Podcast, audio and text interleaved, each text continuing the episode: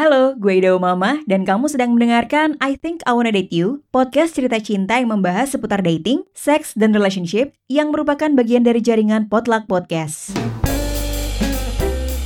Episode ini bekerja sama dengan Magdalene, sebuah media online berisi konten seputar perempuan yang semuanya berperspektif gender. Kamu juga bisa cek lebih lanjut tentang Magdalene di Instagram at magdaleneid. Kali ini gue akan membahas tentang kesetaraan dalam sebuah relationship bersama Mbak Devi Asmarani, co-founder dan chief editor dari Magdalene. Kalau di episode sebelumnya gue membahas di segmen dari hati soal gaji pasangan, perlu setara apa enggak sih gitu ya. Nah, sekarang bakal ada perspektif yang lebih luas. Setara itu ukurannya kayak gimana sih? Bisa dari mana aja? Apakah cuma hal yang berbentuk materi, jenjang pendidikan, atau justru termasuk nilai hidup dan kultur keluarga? Lalu gimana sih posisi kita sebagai perempuan, baik dalam relasi pacaran maupun kelak ketika memilih berumah tangga? Peran apa aja yang mesti kita ambil dalam relationship? Lumayan banyak ya pertanyaannya, tapi jangan khawatir karena gue dan Mbak Devi Asmarani sudah merangkumnya secara padat dalam beberapa menit ke depan. Yuk kita simak. Mbak Devi, kalau misalnya ada konsep kesetaraan ya dalam sebuah relationship, menurut Mbak Devi ya. sendiri apa sih kayak gimana sih konsep setara di dalam sebuah hubungan gitu? Itu as simple as bahwa kedua orang yang menjadi bagian dalam relasi ini, baik relasi sebelum menikah maupun sudah menikah, itu memiliki posisi hak dan kewajiban yang sama.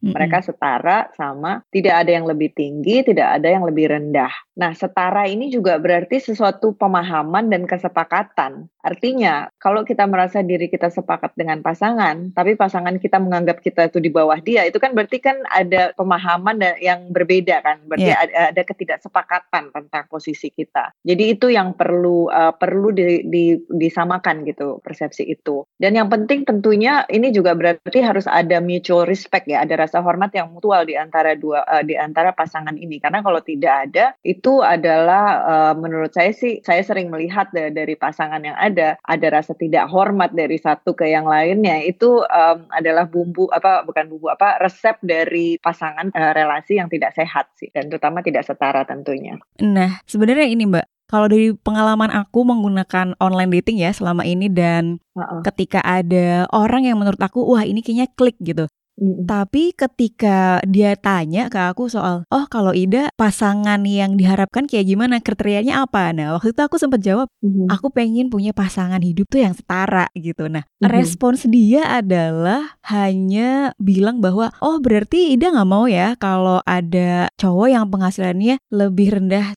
dibanding Ida atau pendidikannya mm. nggak setara gitu. Jadi padahal menurut aku tuh setara ini adalah value hidup dan cara memandang relasi relasi gitu. Nah, apakah menurut Mbak Devi konsep setara ini memang orang-orang tuh terlalu berjarak untuk memahami ini apa terlalu sulit gitu. Jadi gini juga ini ini balik lagi ke value seseorang gitu. Kalau value seseorang itu materi adalah sesuatu yang paling penting dalam hidupnya, uh, berarti dia akan memasang kriteria setara itu seperti itu. Jadi hmm. kalau lu gaji lu di bawah gue, berarti lu nggak setara sama gue, gue nggak akan bisa menghormati lo kayak gitu. Kan seperti saya bilang tadi kan harus ada mutual respect ya. Yeah. Jadi kembali lagi ke orangnya sih. Mungkin kalau bagi saya, bagi saya sendiri sendiri kita menilai seseorang dari penghasilan dia itu sesuatu yang mungkin tidak akurat lah gitu karena kan bisa saja orang yang sangat mempunyai peran yang sangat baik dia sangat berkontribusi atau apa tetapi dia dihargai di dalam industrinya atau space yang ranah yang dia kerjakan itu yeah. tidak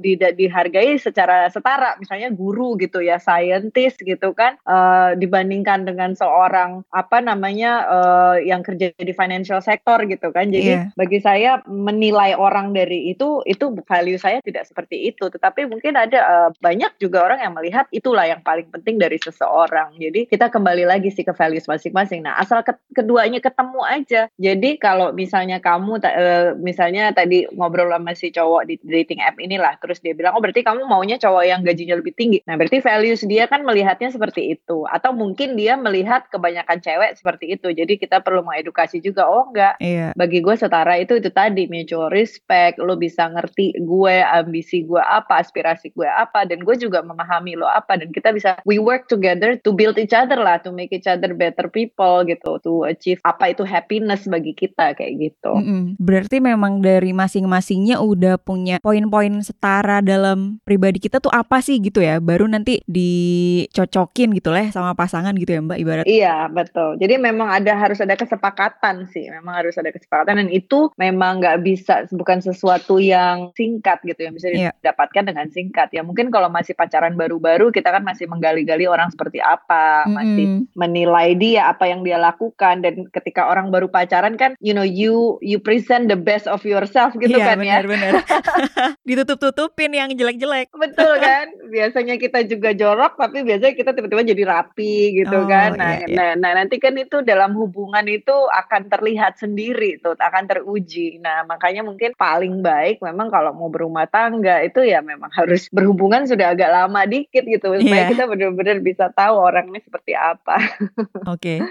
Gitu. Kemarin soal Twitter apa ya yang penghasilan 250 juta, terus dia juga pengen uh, pasangannya penghasilannya sama gitu. Itu sah-sah aja ya, Mbak ya? Itu sah aja menurut saya, tetapi menurut saya itu kembali lagi ke value iya. seseorang, yeah. Mas. Dan dan sekali lagi saya juga akhirnya uh, um, akhirnya tidak salah kalau orang-orang termasuk saya menilai bahwa dia menilai pernikahan itu sebagai suatu transaksi gitu dan um, which is itu sudah itu adalah suatu konsep yang udah lama ya kalau kita nonton uh, dan baca Little Women yeah, iya. nonton yeah. lah ya yang terakhir ini kan kan dibilang eh pernikahan itu adalah transaksional ya in a way is true but kalau kamu sudah melewati apa bukan fase ya tapi kamu sebenarnya mempunyai atau punya privilege untuk tidak um, masuk memasuki relasi berdasarkan uh, transaksi gitu karena transaksi mungkin karena kamu bereducated kamu financially independent segala macam why why? Do you have to treat that relationship as a transaction gitu? Yeah. when you can make it into something else something else that are more beautiful. Jadi kalau aku sih menyayangkannya gitu aja gitu loh. Apalagi untuk seorang perempuan yang sangat berdaya yeah. yang sangat apa namanya financially independent dan segala macam educated punya wawasan. Why do you have to uh, apa namanya to build a relationship based on this kind of transactional ini um, aspiration gitu loh menurut aku. Kayak gitu sih Iya, iya. But everyone bener. is entitled to their own ini kan ya pendapat gitu. Iya.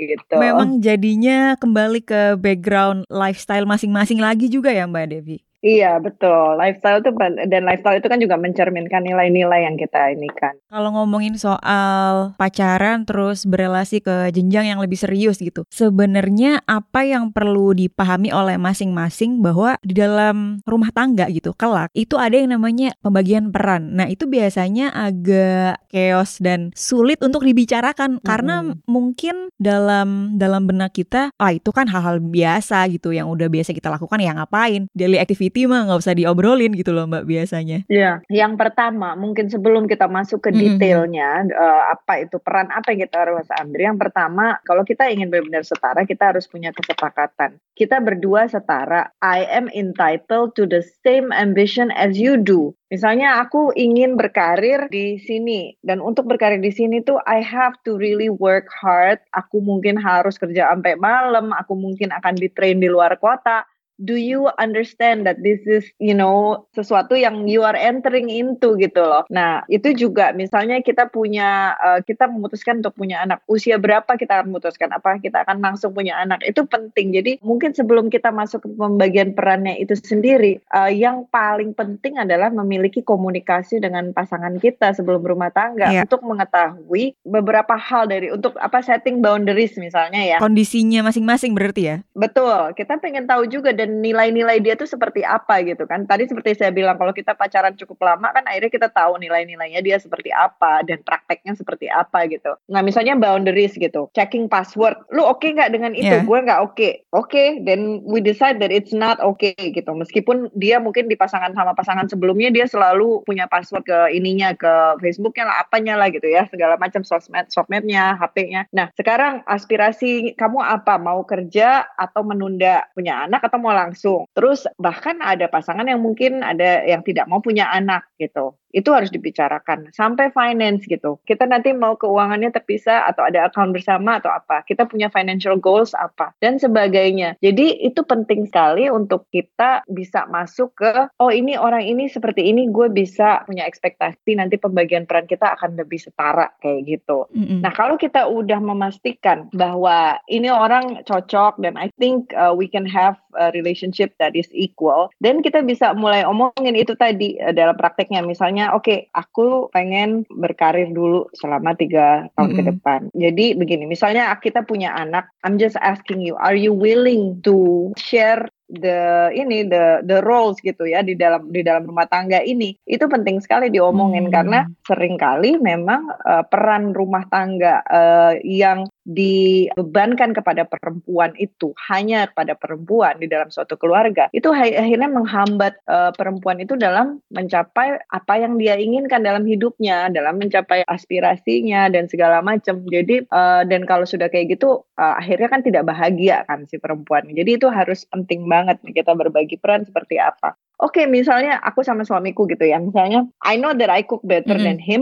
jadi aku masak gitu. It doesn't mean because karena gua karena aku perempuan, kalau dia yang lebih jago masak juga akan dia akan masak. Tapi dia yang cuci piring, kayak gitu oh, gitu. Jadi okay. kita sudah terbiasa masuk ke dalam peran itu. I'm doing what I know best, and you do supporting, mm -hmm. or the other way around. Misalnya, uh, aku nggak suka buang sampah, biar dia aja buang sampah, tapi aku akan apa kayak gitu. Jadi, uh, tapi itu itu sekali lagi kesepakatan dan tanpa kesepakatan itu baik uh, apakah itu kesepakatan itu terjadi karena udah habit gitu ya atau kesepakatan terjadi karena kita duduk bersama dan apa deciding kalau tanpa itu itu hubungan itu akan jomplang akan penuh rasa ketidakpuasan resentment dan akhirnya bisa berujung dengan ketegangan-ketegangan hmm, kayak gitu. Okay, okay. Jadi memang akumulasi ketidakadilan itu berawal dari hal-hal yang belum dibicarakan justru ya Mbak. Iya betul betul exactly. Atau memang iya dan belum belum pernah diadres, belum pernah dibicarakan. Dan kalau ngobrolin willing untuk perempuannya bekerja atau enggak itu memang nanti berdampak pada polemik ini nih, working mom atau stay at home mom. Ini yang selalu menjadi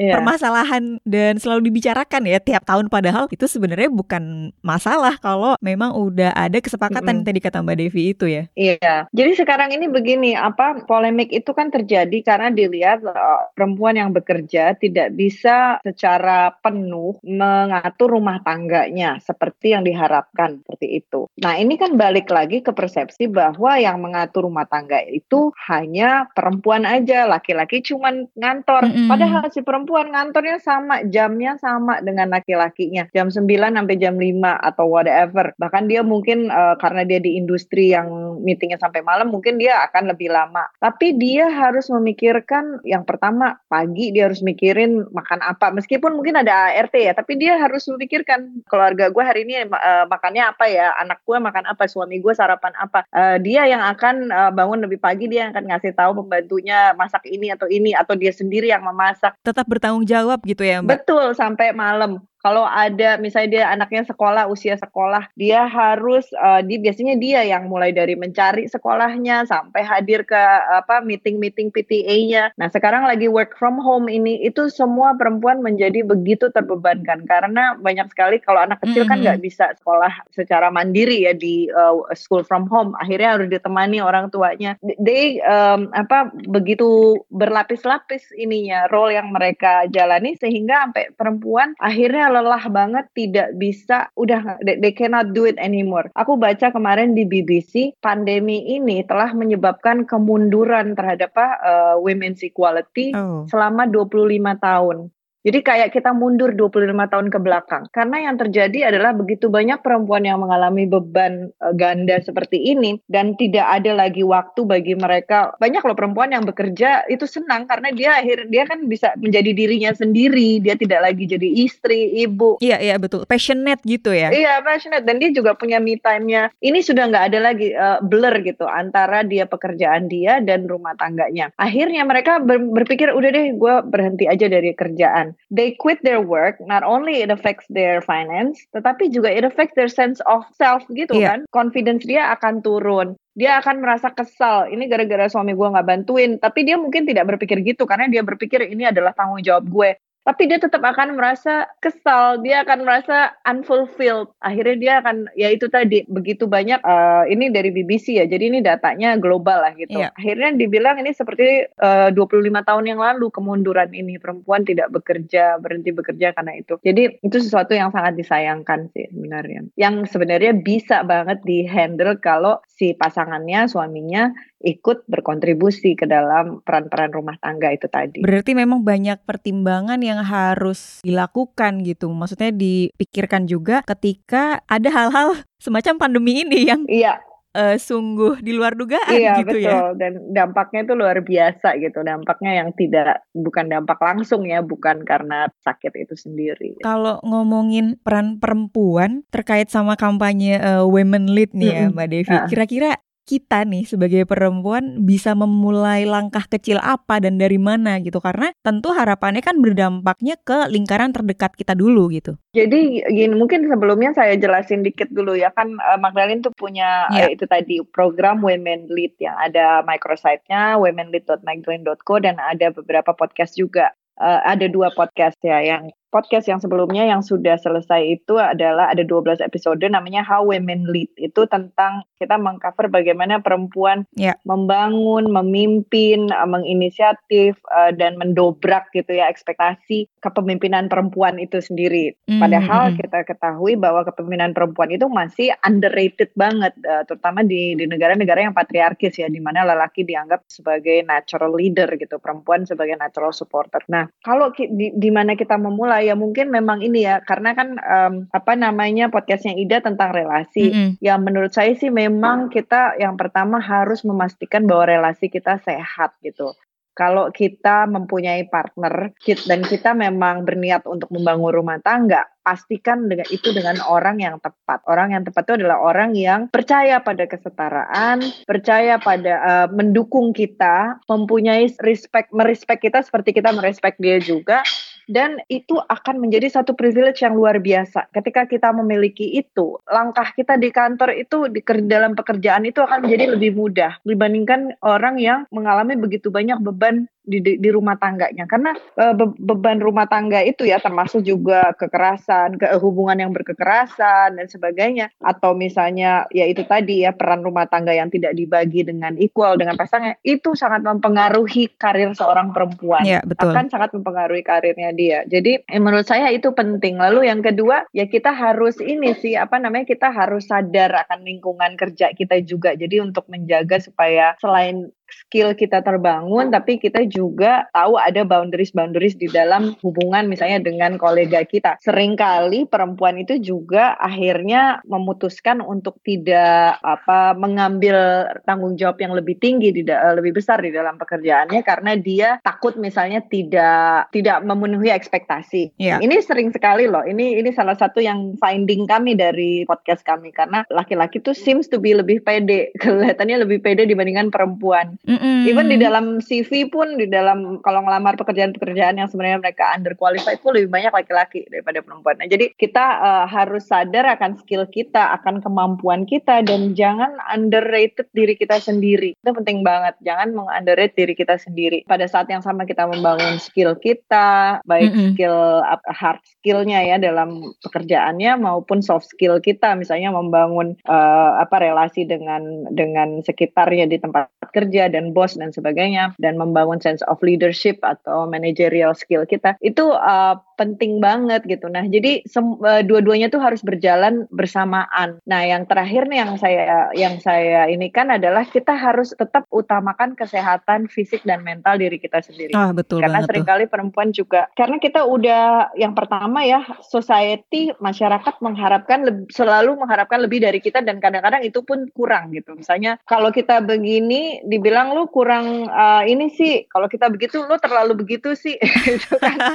selalu ada omongan gitu ya pasti. Selalu, selalu dikritisi, selalu di apa ditekan. Mm -hmm. Jadi eh, kita harus menyadari bahwa sometimes the only thing that matters is what is in uh, apa namanya yang kita ada di dalam diri kita sendiri gitu loh. Gak mm -hmm. perlu dipikirkan yang tekanan-tekanan itu dan juga kesehatan kita sendiri karena ya itu tadi kalau misalnya kita um, di kantor aja udah stres, balik ke rumah stres, ya itu udah itu udah resep untuk kita tidak akan mungkin bisa maju kalau seperti itulah intinya. Yang ada kita malah akan burn out dan mengalami banyak masalah-masalah kesehatan dan kese uh, dan masalah relasi kayak gitu. Iya, iya. Dan mungkin kalau boleh aku ulang gitu ya, aku rangkum semuanya obrolan kita tadi memang gender roles itu penting sejak kita membangun relasi, sejak kita mengenal orang lain, mm -mm. kemudian apa ya dalam tanda kutip memprospek dia untuk menjadi pasangan iya. hidup gitu kelak karena akan ada masalah-masalah atau sub-sub masalah yang akan muncul gitu ya Pasti, di iya. dalam ya. hubungan yang lebih serius dalam rumah tangga, belum soal kesepakatan punya anak atau enggak tinggal di mana mana wah itu lebih banyak lagi ya mbak. Iya betul. Dan juga kan kita juga nggak tahu keluarga gimana pandangan dia tentang keluarga keluarga tuh misalnya iya, gue bener. harus ini loh orang tua gue tuh udah pensiun loh. I have to spend like 15%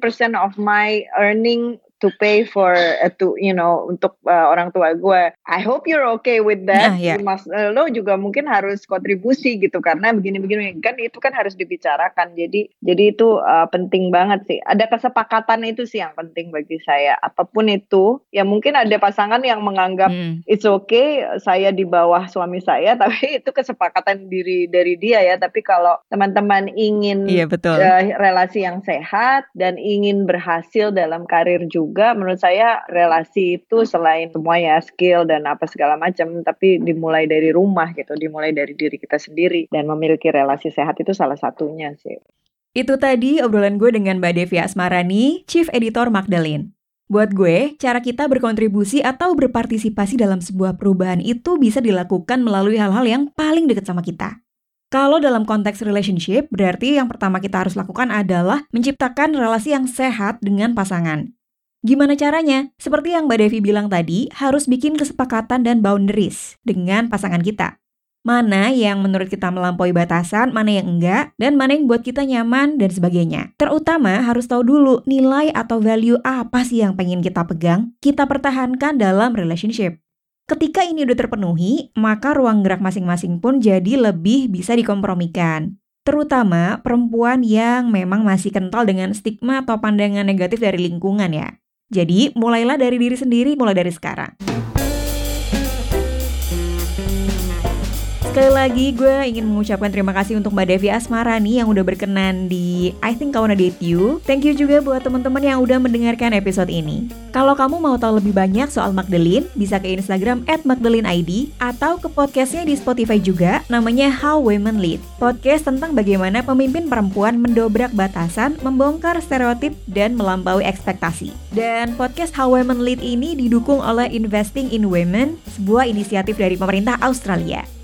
Baiklah, buat kamu yang mau kirim cerita atau pertanyaan seputar dating, sex, dan relationship, bisa ke email podcastdating.id at gmail.com atau DM ke Instagram at underscore podcast atau ke Twitter at.